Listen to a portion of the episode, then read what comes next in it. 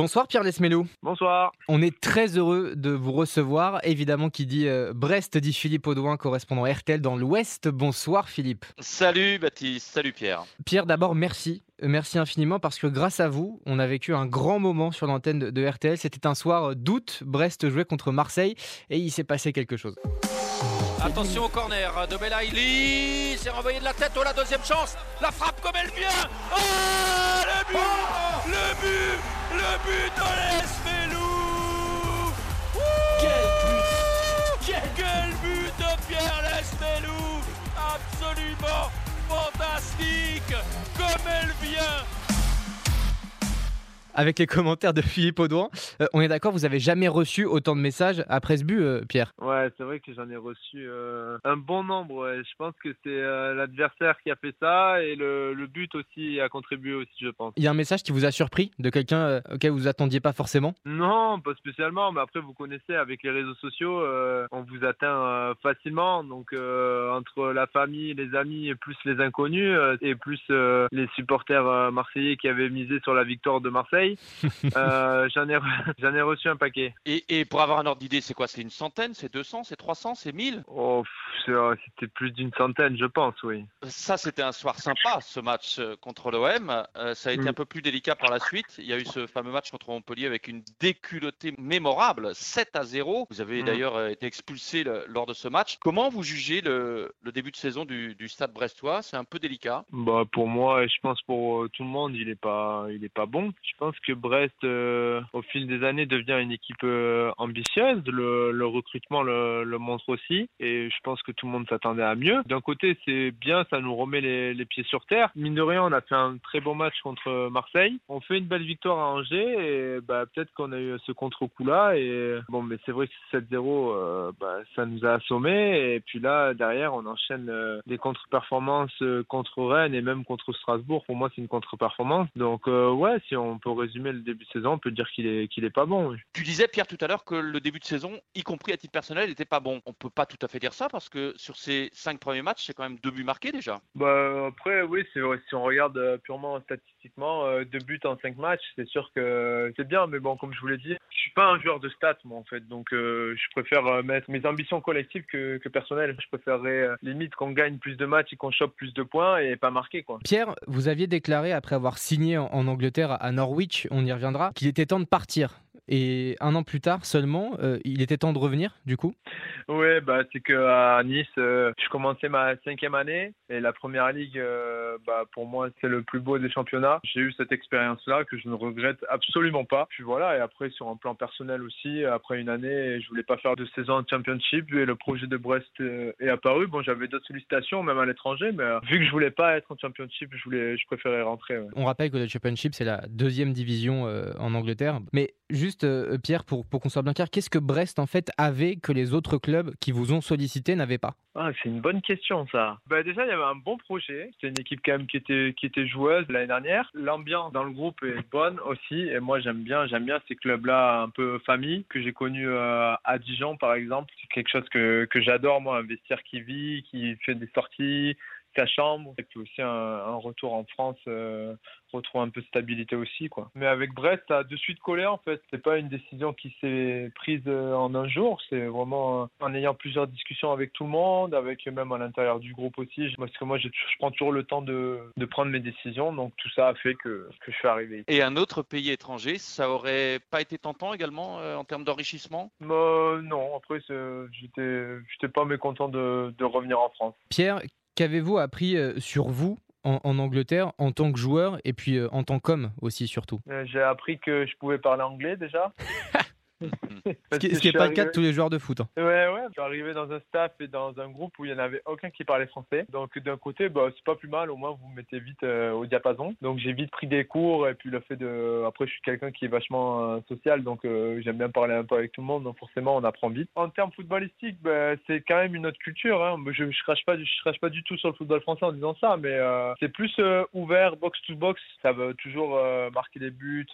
puis, en termes de stade et d'ambiance, bah, tous les les stades sont pleins là-bas, sont remplis par les abonnés. C'est notre culture, ouais, ça siffle pas. Ouais, pas du tout. Nous, euh, même qui avons fini 20e, on s'est jamais fait siffler. C'est pour vous dire. C'est vraiment des, ouais, des, des fans, quoi. Et euh, sur un plan personnel, ça m'a, je pense que j'ai progressé euh, au niveau défensif avec plus de courses, plus d'agressivité pour moi, bah, parce que c'est vachement porté vers l'avant. Donc, ça vous fait beaucoup de courses pour, bah, pour attaquer, pour défendre. Donc, donc sur ça aussi, je pense avoir bien progressé. C'est vraiment un autre monde, la première ligue, Pierre? Franchement, ouais. Mais je veux pas qu'on prenne ça en disant que je dénigre la Ligue 1 ou quoi. C'est pas, c'est pas ça. Mais je m'attendais pas à avoir autant de les gens qui, qui, sont là, même au niveau du stade, des ambiances. Je m'attendais pas à autant en fait. Quelle est l'ambiance qui t'a le plus impressionné? Euh, ben, Par exemple, quand vous êtes 20e avec Norwich, que vous êtes au mois de, d'avril, que vous jouez à Manchester United qui, qui joue rien, qui font une saison compliquée et vous vous retrouvez devant un stade plein. Euh, devant 77 000 personnes, vous dites, euh, en fait, les Anglais, n'importe quel match, n'importe quelle situation,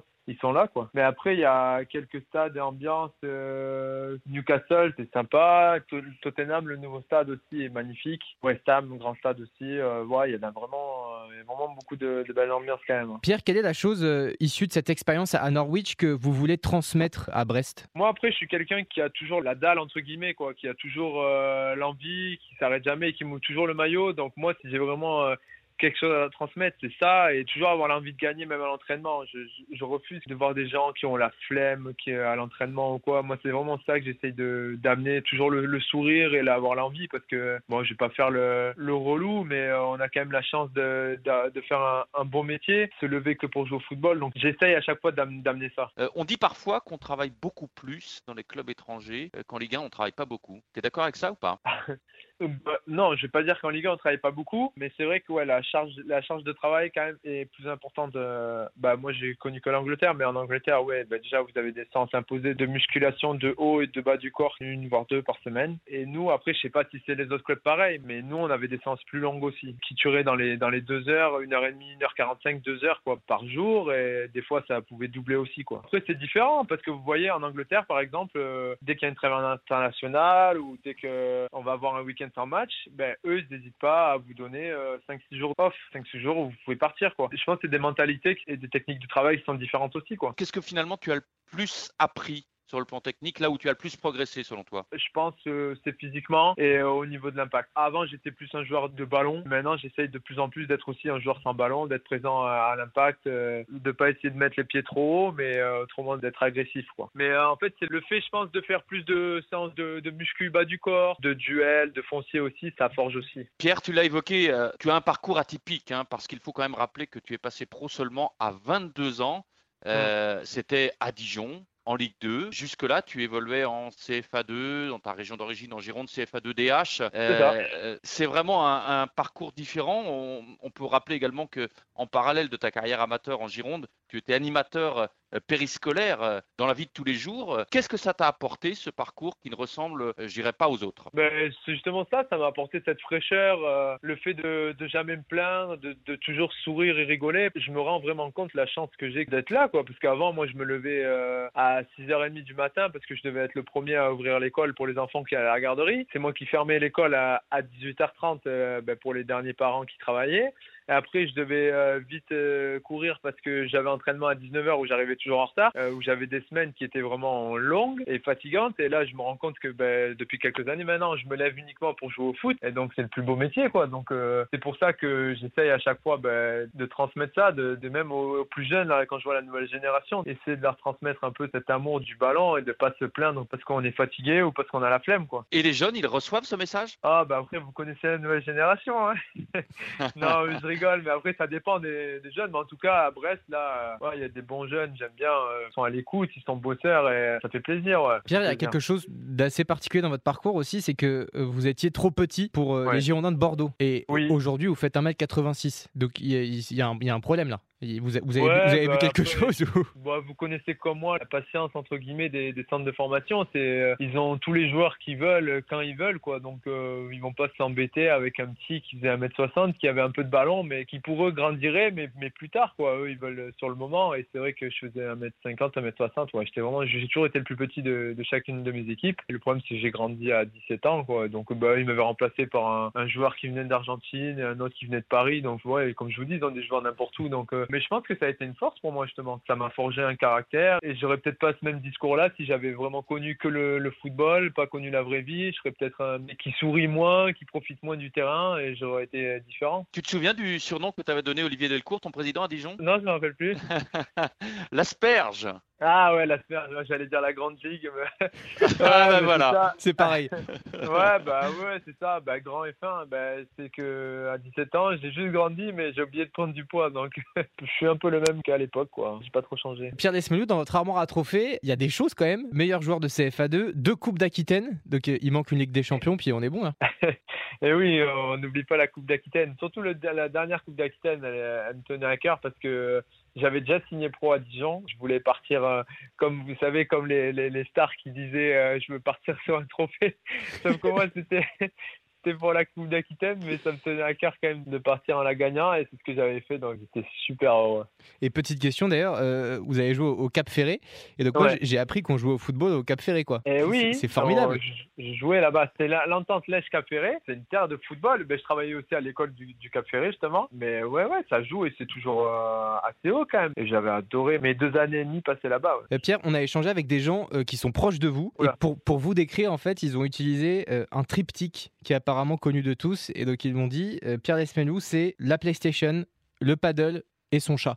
Est-ce qu'on n'est pas loin de la vérité? Ah non, mais je... Euh, secret des sources. Alors la PlayStation, ouais, je peux pas dire non. Dès que je peux, dès que Madame est pas trop là, ou dès qu'elle fait autre chose, ouais, je joue beaucoup en ligne, ouais, c'est vrai à Call of Duty. Euh, bah le chat, euh, on me l'a un peu imposé, quoi. J'ai pris avec Madame, c'était le package à prendre, quoi. En gros, je suis un peu le, beau-père, quoi. Donc il faut s'en occuper. Et le paddle, c'est vrai que j'aime bien. C'est mon frère qui m'a fait découvrir ce sport. J'adore ouais, ce sport quand on fait, on se fatigue pas trop et c'est technique, mine de rien, est stratégique. J'aime beaucoup ce sport. Ouais. Il faut expliquer que le paddle dont on parle c'est pas le paddle euh, qui se pratique sur l'eau. Hein. Non, non, non, non. C'est un sport du sud-ouest, ça. J'ai essayé, mais c'est pas pour moi, ça. Mais euh, ouais, c'est le sport de le sport de raquette vitrée, ouais, un peu comme le, c'est complètement différent que le squash en, deux contre deux, mais, euh, mais tout est vitré, ouais. Pierre, j'aimerais aborder un, sujet avec vous parce que vous avez quand même cette aisance à l'oral, une forme de, facilité à parler devant les médias, vous exprimer avec beaucoup de dextérité, et vous en conviendrez, c'est pas forcément monnaie courante dans le monde du football. Pourquoi vous êtes si à l'aise et, de surcroît, pourquoi certains joueurs de, football sont très craintifs par rapport aux, aux médias? Bah, je pense que ceux qui sont craintifs, c'est ceux qui voient les, les pièges, les bad buzz, en gros, ceux qui disent des choses qu'ils ne pensent pas, ou, ou ceux qui n'ont pas le poids des mots en fait. Je pense que c'est ceux-là qui ont peur. Après moi, euh, ouais, c'est vrai que j'ai toujours été à l'aise, mais après, comme vous pouvez le voir, j'ai la discussion facile, j'aime bien discuter avec tout le monde. Je vais croiser quelqu'un, je vais discuter cinq minutes avec que je connais pas. J'ai vraiment ce côté-là où je suis à l'aise. Et puis peut-être que ben, dès l'âge de 16-17 ans, moi j'avais passé le BAFA, j'étais animateur en centre de loisirs. Mine de rien, faut savoir s'exprimer pour expliquer les, les, règles du jeu, pour expliquer les activités. Faut toujours parler euh, devant des groupes. Donc euh, ouais, ça m'a jamais trop gêné de parler. Ouais. C'est surtout une question de personnalité parce que tu disais tout à l'heure, mon parcours atypique explique peut-être que je, je, suis un peu plus frais, spontané. Euh, mm. J'ai envie de dire, c'est plus une question de personnalité, Pierre. Oui, aussi. Bon, après, je suis pas le quelqu'un qui va crier sur tous les toits, qui va aboyer dans le vestiaire. Je suis pas un aboyeur, mais si on me parle, ouais, j'ai pas de problème à, avoir une conversation. Si vous me posez des questions, je vais vous répondre. Essayez de pas être trop bateau. Mais après, le problème, c'est que on connaît aussi le mine de rien les journalistes. Hein, vous n'allez pas me dire le contraire. Vous aimez bien aussi des fois poser des questions qui vous savez que ça va peut-être coincer ou ça va peut-être fâcher. Aller sur des polémiques. Forcément, si un joueur euh, connaît pas trop le vocabulaire ou pèse pas trop le poids des mots, ben, ça peut vite faire des histoires et forcément ben, les journalistes sont contents. Et je pense que ces joueurs-là qui sont moins à l'aise avec certains sujets, je pense que c'est eux qui ont le plus peur ouais, de, de parler de tout. Comment vous avez euh, pris cette polémique euh, avec Christophe Galtier et Kylian Mbappé? Vous avez trouvé que c'était légitime ou que c'est parti un petit peu trop loin? Bah, C'est compliqué dans un contexte actuel où, mine de rien, on parle beaucoup du, du climat. Faire des blagues sur ça, c'est vrai que c'est un peu moyen. Après, comme il a dit, j'ai vu, j'ai suivi un peu parce que je l'ai connu un peu ce coach. Il a voulu faire de l'humour, elle était nulle comme il a dit, c'était mal placé. Je le comprends dans le sens que je pense que surtout pour une équipe du PSG, c'est compliqué de se déplacer en train quand vous avez des mecs comme Neymar, Mbappé. Si les gens savent qu'ils vont prendre le train, comment ils vont gérer la sécurité avec tous les gens qui vont venir dans une gare? Je pense que au niveau logistique, ça serait pas possible pour des clubs comme eux. Je pense. Enfin, c'est surtout ça. Moi, ce que j'en pense personnellement, je pense qu'il s'est un peu raté sur l'humour, mais je pense pas que le coach Galtier se, se fout du climat. Quoi. Mais ça illustre quand même, Pierre, euh, une forme de déconnexion du monde du football professionnel par rapport aux réalités du quotidien. Non, ça c'est les raccourcis faciles. On est footballeur, on se moque de tout, on est au-dessus de tout. Et c'est pas vrai. Les gens ils voient pas tout ce qu'on fait, toutes les actions, que ce soit des missions avec les clubs qu'on fait pour le climat, pour les enfants malades, pour tout ça. Le problème des gens c'est que ils font les raccourcis trop facilement avec euh, les footballeurs, gros salaire, ils n'ont pas de problème dans la vie. En gros c'est le raccourci des gens. Parce que là on parle forcément du sujet de l'écologie et tout ça, donc forcément à l'époque ça personne quand les, les hommes d'affaires ils prenaient des jets et tout ça, et maintenant on tombe sur les footballeurs. Et le problème c'est que tout le monde ne voit pas tout ce qu'on fait derrière aussi, toutes les actions. On le met pas forcément en lumière, mais on en fait beaucoup aussi. Il faut pas tomber dans ces pièges-là en fait. Maintenant, oui, forcément, quand on regarde de plus près l'écologie, quand on voit que c'est un gros impact, c'est sûr que ça serait mieux de limiter ou de partir moins loin peut-être. Pierre, pour revenir un petit peu sur, sur le sport, justement, le Paris Saint-Germain, c'est la prochaine équipe que le Stade Brestois va, va, affronter. Vous avez contrarié Marseille, vous allez pouvoir contrarier le, Paris Saint-Germain quand même. Ben, on va essayer. Bon, c'est sûr qu'on va essayer, on n'y va pas euh, en tournant le dos, mais euh, bon, on sait que ça va être quand même compliqué, hein, surtout qu'ils font pas de cadeaux à chaque fois, à part contre Monaco où ils ont été accrochés, mais euh, on va pas, on va pas se livrer, on va peut-être pas jouer pareil que contre Marseille en faisant peut-être un pressing tout terrain, mais euh, on va essayer d'accrocher au, au, mieux. Oui. Pierre, admettons que vous soyez coach de Brest. Là maintenant, vous, vous, dites quoi à vos joueurs avant ce match? Ah, Je peux pas admettre être coach de Brest parce que c'est quelque chose que je ne serai euh, jamais coach, je pense pas. Donc je suis pas dans cette casquette-là. Mais justement, c'est intéressant de savoir ce que tu imagines pour l'avenir. Pourquoi d'ailleurs tu n'envisagerais pas d'être coach? Qu'est-ce qui te déplaît dans la fonction? Je sais pas si j'aurais la patience peut-être de gérer tous les cas, entre guillemets, tous les comportements, d'avoir vécu ça en tant que joueur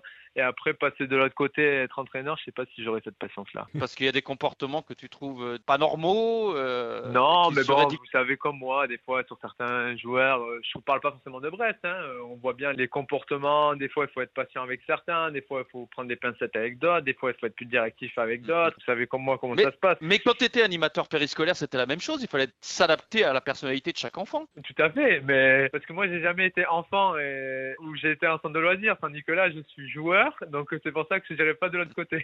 et justement, pour l'avenir, est-ce que quand on a commencé le professionnalisme aussi tard, à 22 ans, je le rappelle, on a envie de rattraper le temps perdu et de jouer euh, le plus tard possible ou euh, tu as déjà un peu envie de rebasculer dans la vraie vie? Ah non, bah là, moi, je peux vous dire que j'ai faim hein, encore. J'ai 29 ans. Il y en a qui j'entends dire que 29 ans c'est vieux. Pour moi, je suis jeune. Hein. Moi, ça fait plus d'un an et demi que j'ai pas été baissé. Je touche du bois, je vais pas me porter la poisse. Je me sens super bien. J'enchaîne les entraînements, les courses. Moi, tant que mon corps il me lâchera pas, je, je vais continuer. Et justement, je pense que c'est une force d'avoir peut-être commencé tard. Je me dis que peut-être je serai plus frais euh, pour les années à venir. Donc moi, tant que je peux continuer, je continuerai. Après, si je vois que en termes de niveau, euh, je suis en dessous, ben là, je me ferai une raison. Mais pour l'instant, je me sens super bien. Ça serait bien de gagner une Coupe de Bretagne pour finir quand même. Une Coupe de Bretagne. Après la Coupe d'Aquitaine. Ou une Coupe de France. Ah. ouais, j'aimerais bien avoir un, titre un peu plus euh, national quand même. Merci beaucoup, Pierre Desmelou. En tout cas, évidemment, on vous souhaite un excellent match face au Paris Saint-Germain. D'ailleurs, vous allez à Paris en train, hein, rassurez-nous. Euh, je sais pas, c'est pas moi qui m'occupe de la, de la logistique, donc euh, je vous répondrai pas et je vous dirai que je sais pas. Formidable. Bon, merci beaucoup Pierre, merci beaucoup Philippe, et puis euh, évidemment, excellent match, excellente saison avec le Stade Brestois. Merci beaucoup, au revoir.